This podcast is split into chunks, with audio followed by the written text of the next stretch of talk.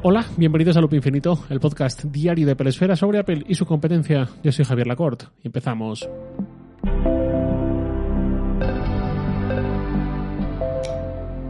La semana pasada Apple organizó un evento privado para el que solo invitó a unos pocos periodistas e influencers centrado en el gaming, en los videojuegos y su relación con los dispositivos de Apple. Me recordó un poco cuando vi esa noticia a la época chunga del Mac Pro, creo que fue 2017, cuando Apple organizó un evento privado para muy pocos periodistas de Estados Unidos, de los principales medios de tecnología sobre todo y que cubren Apple específicamente, en el que les dijo no nos hemos olvidado de los usuarios profesionales, estamos desarrollando un nuevo Mac Pro que sea a la altura que aprendido de los errores, no sé, algo así. Aquel evento fue una forma de, de tener la hemorragia y comprar un poco de tiempo. Era una época donde había cada vez más usuarios profesionales descreídos, desencantados con los Mac. Era la época de los teclado mariposa, ya me dirás tú. Era la época de la Touch Bar, en los MacBook Pro también, eh, que quedaba muy pintona y muy llamativa, pero va exactamente en la dirección opuesta de lo que seguramente demanda un usuario profesional muy exigente en recursos, en rendimiento, etcétera. Y era la época sobre todo del Mac Pro cilíndrico, precioso, ingenioso, una maravilla, pero que salió bastante, bastante mal. Conceptualmente no era adecuado. Tenía defectos de diseño por estar mal enfocado, porque su diseño cabía en dos GPU, pero algunos tipos de usuarios menos orientados al consumo de recursos gráficos no necesitaban esa segunda GPU, pero la estaban pagando igualmente y les estaba ocupando un espacio que hubiesen preferido para mayor potencia de CPU. Y los que estaban muy orientados al consumo de recursos gráficos necesitaban GPUs más grandes y el diseño térmico del Mac Pro restringió mucho la capacidad de Apple para ir actualizándolo en los siguientes años y así se fue quedando sin actualizar, cosa muy negativa para el mercado en general, pero terrible, devastadora para el tipo de cliente de un ordenador como el Mac Pro. Para ellos, recurrir a un ordenador desactualizado que no está en la primera línea actual simplemente no es una opción. Es como si un campeón de atletismo le haces ir a por unas zapatillas de hace ocho años. ¿no? Va a estar en desventaja frente a sus competidores y va a ser consciente de que podría tener algo mucho mejor en sus pies, pero sus tiempos empeoran por culpa de selección de calzado anticuado. Pues lo mismo. Que Apple hiciera aquel evento privado fue la señal definitiva de que era consciente de que le estaba yendo mal en un sector concreto y había obrado mal el de usuarios profesionales de De muy alta exigencia. Y fue su forma de comunicar al mundo que lo sentimos, que sabemos que lo hemos hecho mal, pero que estamos trabajando a la altura de lo que os merecéis. Ese fue un poco el resumen de todo aquello hace 5 o 6 años. Apple ha hecho ahora un evento muy similar, guardando un poco las distancias, orientado al gaming.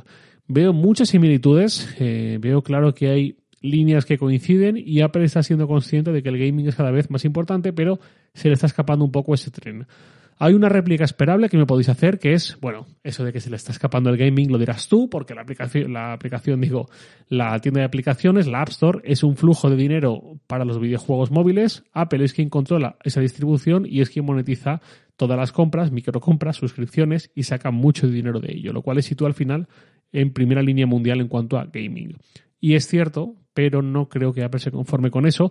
Y la mejor prueba es que ha organizado este evento para decir, oye, estamos aquí, hacemos cosas, tenemos plataformas estupendas. Eh, yo lo que lo entre líneas es queremos espolear un poquito, eh, sobre todo a los estudios de desarrollo de videojuegos, para que hagan más juegos para Mac, para iPhone, para iPad, para Apple TV, y a los usuarios para que sepan que su dispositivo también sirve para jugar. En esa sesión sobre gaming hicieron demos con un Mac Mini, con un iPhone 14 Pro Max y con un Apple TV para mostrar ahí lo estupendamente que funcionan ciertos juegos el Call of Duty Warzone Mobile, no el completo, lógicamente, el Lego Star Wars Castaways, el Run Legends y The Medium, alguno más, además de otros juegos que no mostraron, pero que también han recurrido a ellos a la hora de hacer cierto marketing o recordarán eventos que esto existe y tal, como el No Man's Sky. ¿Hay juegos en la App Store de iPhone, iPad, Mac, Apple TV? Claro que los hay, pero pocos. Hay más que los que he dicho, obviamente, muchos más, solo que comparativamente el catálogo es bastante reducido y muchas veces en versiones cercenadas. Quien quiera la experiencia completa del Call of Duty no se va a conformar con eso. La posición de, Apple en videojuegos, ¿cuál es? No? ¿Cuál es la foto actual? ¿Cuál es, el, ¿Cuál es el estado? Para mí, lo que decía al principio, muchísimo dinero ingresado por los juegos de la App Store, pero ¿qué relevancia tiene ese dinero? darte un paseo por los juegos de la App Store te permite encontrar títulos bastante meritorios, honestos, ¿no? que se venden a un cierto precio, o que son gratuitos pero incluyen compras para mejoras cosméticas o de rendimiento, lo que sea. Luego también hay cada vez más suscripciones y luego ya pues eso, hay juegos que incluyen precios finales fuera de mercado, precisamente por esas suscripciones, ¿no? Hay juegos que veo de 4 euros por semana, que si esas cuentas son 200 euros al año largos, eh, otros de 20 euros al mes, más todavía. No me parece mal que los desarrolladores pongan los precios que quieran a su trabajo, pero cuando ves cosas absolutamente fuera de mercado, pues no es de extrañar que luego lleguen estas cosas. Eh, y a todo esto, el papel de, de Apple, lo que decía, cuánto de sus ingresos, ya no por videojuegos, sino por la App Store en general, son comisiones del 30% por la venta de cofres, cartas, eh, skins, gemas, coins, todo esto en juegos móviles. ¿Eso es lo que quiere ser Apple en la industria del videojuego? Yo estoy convencido de que no. Por eso y por sucesos como este evento para prensa, que para mí son pequeños indicadores de algo más, de que Apple quiere ser otra cosa. Si encima pensamos en cómo le ha ido a Apple Arcade en estos meses, meses, no, en estos más de tres años, creo que definitivamente Apple quiere ser otra cosa y tiene más aspiraciones. El mejor ejemplo en contenidos y la relación que quiere tener Apple con ellos es Apple TV Plus. Apple podría haber hecho muchas cosas con Apple TV Plus, podría haber enfocado de muchas maneras, podría haber intentado parecerse a Netflix. Mm, ritmo incesante de estrenos, muchas producciones, muchos demográficos cubiertos, ya no solo por edad, sino también por afinidades e intereses. En cambio, Apple TV Plus se parece más a una mezcla de HBO y Prime Video. Lo he dicho alguna vez, creo. HBO por buscar historias de autor, digamos, por intentar destacar en calidad, en profundidad de lo que cuentan sus producciones y Prime Video, por no ser tanto un servicio de vídeo bajo demanda orientado a que tú lo contrates de forma independiente, como Netflix, que también, sino sobre todo ser parte de un ecosistema. En el caso de Apple TV Plus, con las instalaciones por defecto en nuestros dispositivos y con la promesa de que ningún servicio va a poder exprimir mejor las posibilidades que dan esos dispositivos en cuanto a tecnología de sonido, codecs de vídeo, etc. Con Apple Music ocurre un poco lo mismo guardando las distancias. No es solo que lo contrates, sino que sea una parte del ecosistema. Por ejemplo, con Dolby Atmos desde hace un tiempo, con una relación perfecta con los AirPods y todo esto. Apple ahí se nota que tiene esas aspiraciones, no solo ganar pasta. Con los videojuegos creo que los tiros también van por ahí. Queremos ser importantes, no solo ganar mucho dinero con las comisiones de sobres y paquetes de monedas y pase de temporada y tal, y esto habrá que juzgar a largo plazo qué tal va funcionando. No tiene sentido pensar que si Apple está arrancando con una estrategia hoy, tiene que equipararse a los grandes de la industria dentro de un año. Pero de entrada, esperamos quedarse un poco. Porque no es el primer escarceo similar que vemos. El Apple TV de cuarta generación, cuando llegó en 2015, se postuló como una consola familiar, en cierta forma. Pero algunas declaraciones eh, de intenciones, algunas decisiones de producto, lo mataron en ese sentido. Por ejemplo, la de que todos los juegos tenían que poder jugarse con el Series Remote y no podían requerir un mando de consola. Eso luego lo cambiaron, pero ¿cuántos estudios crees que dijeron, si es así, este dispositivo no nos interesa para nada? O si es así, este dispositivo nos interesa para hacer juegos de este tipo y no de otro tipo más ambicioso. De consola familiar, al final quedó en un set-top box que también permite jugar juegos de iPhone, pero a lo grande y muy poco más. El juego en la nube, Xbox Cloud Gaming, Google Stadia ya fallecido, Amazon Luna, lentísimo arranque, eso fue una gran oportunidad potencial para Apple porque permitía que la barrera tradicional que había entre Apple y el gaming desapareciese muy rápidamente. Sin embargo, eso quizás dejaba buena parte de los esfuerzos de Apple un poco en entredicho. Habló de Metal, habló de Apple Silicon. ¿Para qué tenemos una API específica para aceleración de gráficos y unos chips ARM de desarrollo propio brutales con la cantidad de recursos que habrá dedicado Apple a su desarrollo desde hace un montón de años, si luego para jugar la gente va a necesitar consumos en remoto, en la nube, en servidores que no están en su dispositivo, es decir, no tienen que utilizar recursos de su dispositivo, sino ajenos. Por ahí creo que podemos entender que Apple prefiriese poner en valor sus desarrollos y apostar por ellos, y de paso dejar que la gente juegue donde sea, aunque no tenga una buena conexión a Internet.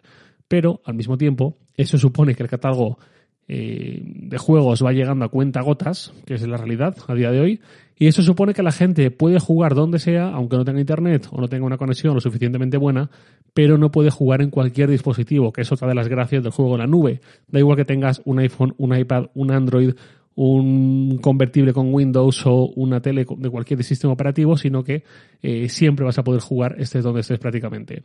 Se supone que con Metal y con Apple Silicon no hace falta una RTX 4090 para ejecutar juegos a un nivel decente. Y en ese sentido iba las demostraciones eh, de Apple, que hasta con un Mac Mini M1 como el que usaron, puedes jugar a un juego reciente, como de Medium, más o menos reciente, a 60 frames y con un buen rendimiento eh, no a 4K, en el caso del Mac Mini M1, pero al menos sí a 1080p. La cosa es cómo convences a la gente de que lleve sus juegos también a macOS, a iOS, a tvOS, lidiando con algunas restricciones que son impepinables a día de hoy. El Apple TV última generación, por ejemplo, de hace tres meses, se vende en 64 o en 128 gigas. Los juegos AAA de Play 5 ocupan 40, 50, 100 o más gigas. No es una opción muy real pensar que vamos a poder ejecutar algo así en los Apple TV que está vendiendo Apple ahora. Y eso por no irnos a los de 32 gigas que se vendían hasta hace muy poquito. La Xbox Series S parte de medio tera y es la consola mm, de esta generación que hace la propuesta más barata, más inicial, digamos. Y luego Apple tampoco cuenta con un mando de videojuegos propio. Se pueden usar los de PlayStation, se pueden usar los de Xbox, se pueden usar los que tienen la certificación de Apple, de otras marcas, que incluso los venden en el Apple Store, pero ¿y qué? Es decir, es muy cómodo que otro ya te haga los mandos buenos y encima la gente tiene esa sensación de poder elegir cuál le gusta más o reaprovechar el que ya tiene en casa por la consola. Pero no me parece una gran estrategia a largo plazo para ser relevante. Por muchos motivos, empezando porque no hay un posicionamiento claro como alguien relevante en el mundo del videojuego, Siguiendo, porque no hay ni siquiera unos indicadores visuales claros en los juegos que se identifiquen como propios de Apple, ¿no? Me refiero a las ayudas de pulsa este botón, si quieres hacer tal cosa, pulsa este otro. Los juegos de Play muestran botones de mando de Play, los de Xbox de Xbox y los de Apple, pues en el mejor de los casos se pueden adaptar a lo que estés usando, pero me resulta imposible imaginar que a PlayStation o Nintendo o Xbox se convirtiesen en relevantes diciendo eh, yo pongo la consola el mando que lo haga otro que nosotros no hacemos ninguno, ¿no? El que pilles. Y otro motivo más es que con un mando, eh, un mando al final es algo personalizable por el fabricante. Puede adaptar las posibilidades de ese mando a las posibilidades que ofrecen sus juegos, ¿no? Y reforzar la sensación de ecosistema. Por ejemplo, el panel táctil que trajo el DualShock 4 de la PlayStation 4 o los gatillos adaptativos del DualSense 5 en PlayStation 5. Si lo dejas en manos de otros, también estás dejando en manos de otros las posibilidades que ofrezcan los juegos que se desarrollen en tu plataforma si Apple va en serio con el gaming, no me extrañaría que sacase su propio mando por todo esto y porque además sería una campaña de marketing en sí misma. Si vemos la noticia Apple lanza su mando para videojuegos, es algo que posiciona de forma directa a Apple en el imaginario colectivo como alguien en el mundo de los videojuegos, como alguien a un nivel que hasta ahora no ha logrado, ¿no? Que claramente anhela y que ni 10 eventos privados con prensa e influencers puede lograr. No quiero sonar cínico ni absoluto, no digo que Apple nunca vaya a ser nadie en el mundo de los videojuegos, digo que van pasando los años y sigue sin serlo. Y para eso hace falta mucho más que sacar chips como los de la serie M y tener una App Store y, tal. Hace falta que los dispositivos, al menos de sobremesa y de salón, puedan mover de verdad juegos AAA. Hace falta cerrar acuerdos con grandes desarrolladoras y quién sabe si comprar alguna. Hace falta que la empresa sea reconocible por cualquiera como una más de las grandes del sector. A ver qué pasa en estos años. Ojalá algún día Apple sea efectivamente una más y provea una oferta Mm, fantástica o al menos decente en cuanto a gaming y pensemos, ¿os acordáis del evento aquel que hicieron privado en 2023, una declaración de intenciones y tal? Pues igual aquel fue el punto de inflexión. Ojalá.